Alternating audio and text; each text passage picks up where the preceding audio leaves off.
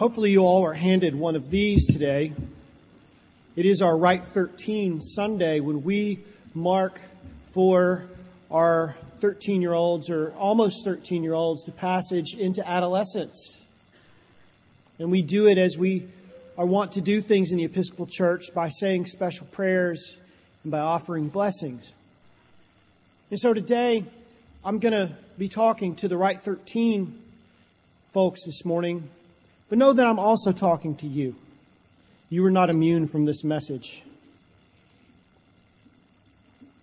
But it's kind of a strange gospel that we have to read this morning on a day like this when we're doing Rite 13 about temples falling down. And it's kind of a, a harsh Old Testament reading that we had today, too, from Daniel about, about uh, pestilence and the day of the Lord. Kind of scary sounding. Jesus and his friends today have been in the temple, which just to let you guys know is, is, is the best place you could possibly be in Jesus' day. It was the, the greatest place in the whole world for a Jew to be. It's the holiest place there was, the most important place. And then later on, he and his friends walk across the way to the Mount of Olives, and they're, they're sitting there looking at the temple.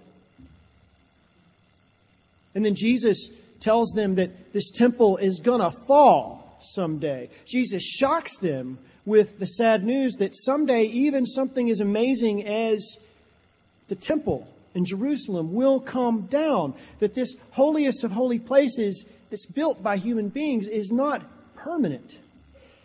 And of course, they want him to tell them when this is going to happen. They say, Master, tell us when this will happen. Let us in on the secret. Maybe one of them was a building contractor and wanted in on the rebuilding. And Jesus lets them know that no thing, no place, no time can ever be the same. No person can ever be the same. And you're good examples of that this morning, I think, for all of us, because Many of us here have watched you grow older. We've watched you grow older physically and mentally. We've, we've seen you become more independent, more sassy. We've seen you become argumentative sometimes to our great peril, becoming wise and handsome and beautiful. And we're at once thrilled and often annoyed and we're sad and we're fearful and we're joyous all at the same time. And all the adults in here ask themselves the same questions, don't we, as we watch our children get older? Have I done a good job? Does my child know enough to survive out there in the harsh world? And then we get sentimental quite often on days like this, don't we? What happened to our little ones? What happened to our baby? Like the bricks of the temple in Jerusalem that did in fact fall not long after Jesus' death. Childhood crumbles around us, and you wake up one day and you're an adolescent. That wonderful phase between being a child and legally being an adult. then later on, you start high school, and then you finish high school.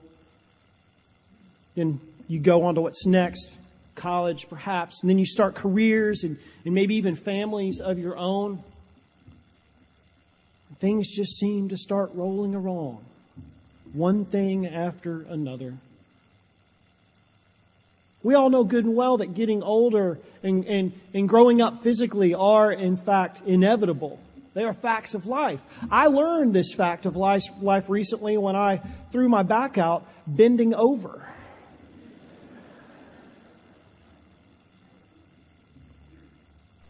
Getting older is an inevitable thing that happens to all of us. But being grown up, it's not inevitable. You all know, as well as all of us, that adults can be hugely immature. I mean, witness the antics of, of, of the folks of the blue and the red persuasions in any election cycle.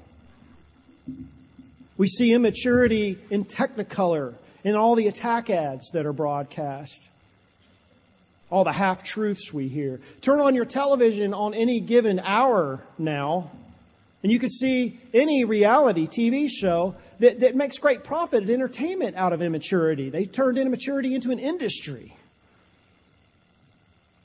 Maturity is not a given. Immaturity follows all of us in, in some ways into adulthood.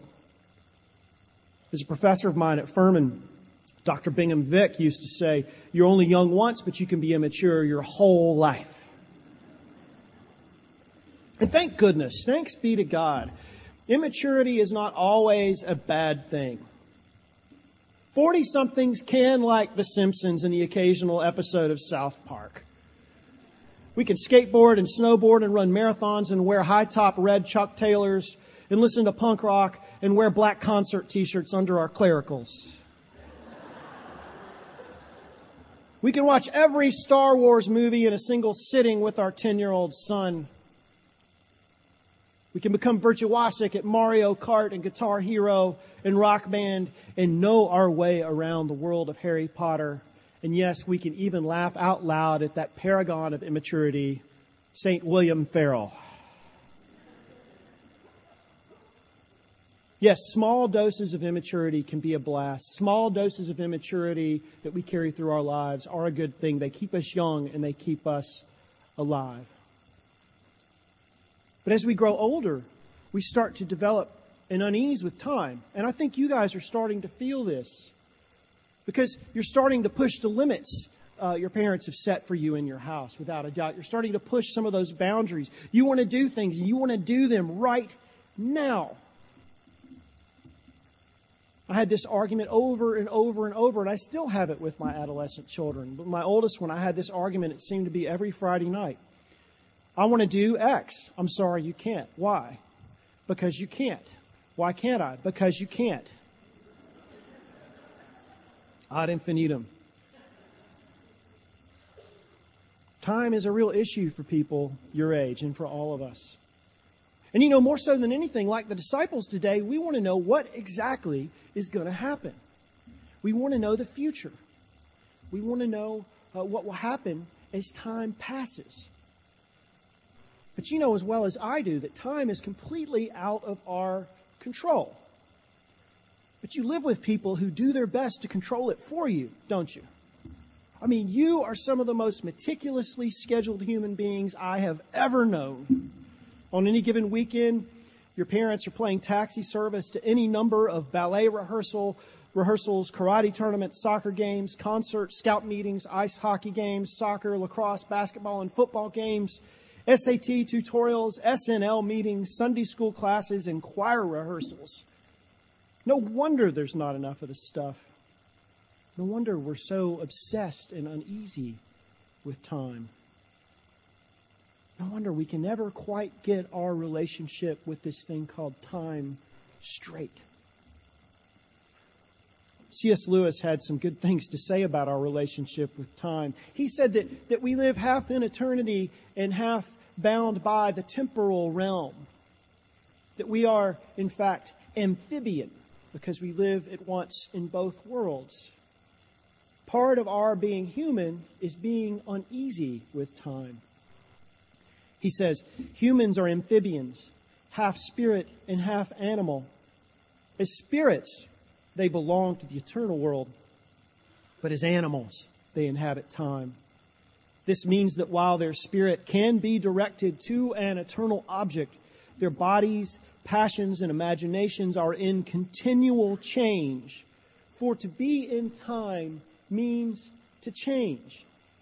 Their nearest approach to constancy, therefore, is undulation, the repeated return to a level from which they repeatedly fall back, a series of troughs and peaks. So the more we try to control time, the less we can control it. And the only thing that, that is certain is that things are uncertain. And the only thing that we can count on is that things will change. And as we hear today with the disciples' uneasiness, this can make us uncomfortable. This can make us uneasy. But you know, Jesus tells us to take heart today. Right at the end of the gospel, he sneaks in this little bit. And I never quite understood this until recently. He tells the disciples that all the things that happen to them, that will inevitably happen to them, all the wonderful things and all the terrible things, all the parties and all the celebrations, all the, all the funerals, all the war, all the pestilence, all the pleasure, all the play, all the work, the famines and the wars and the times of peace, all the critical yet problematic details of this life are birth pangs.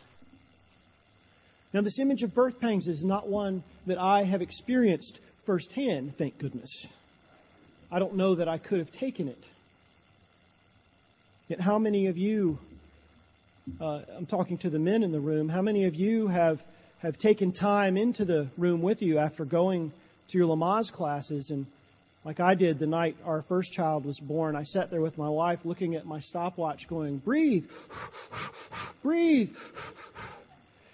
And at one point, she sat up and looked at me and grabbed my arm, and I thought she was going to tear my arm off. And she said, Your breathing doesn't match my pain.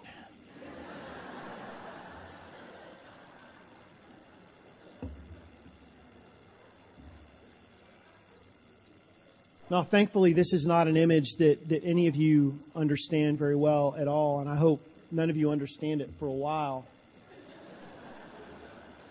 But I'll tell you something the people standing with you during the Rite 13 liturgy today, they do understand it, especially your mothers. Because one day, 13 or so years ago, you came to life after some very real pangs. My mom's favorite line to use with me was, I went to death's door for you, son. Isn't that right, Mom? They felt birth pangs for you.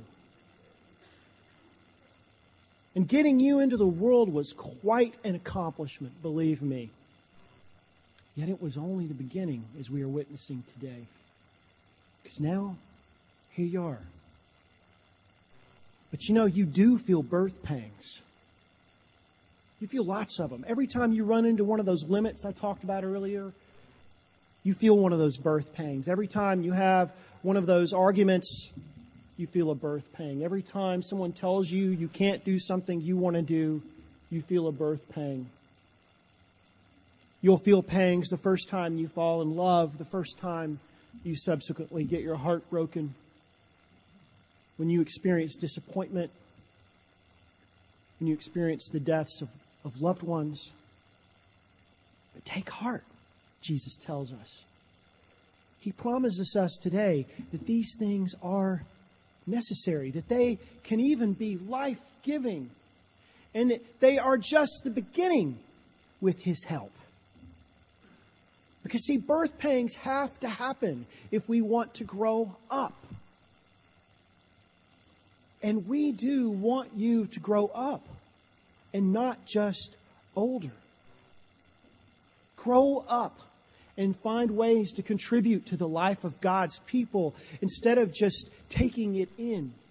Grow up and stop just absorbing and consuming the good news, but find ways to become the good news. Grow up and stop just experiencing and hoping and praying for miracles, but find ways to be the miracle. Grow up and take strength in this community that sits all around you in great numbers today. Grow up and take strength in the fact that you can take in the body and blood of Christ and strengthen your body and your spirit, and then take that body and that spirit out into the world and leave nothing but life and love in your wake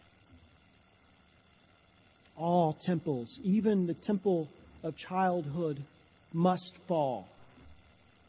We are reminded today. But from their rubble, from the pangs, comes nothing other than resurrection. Real life in God and Christ as an adult, as a grown up, who is born again and again and again into the reality of God's love for us and for this world. Amen.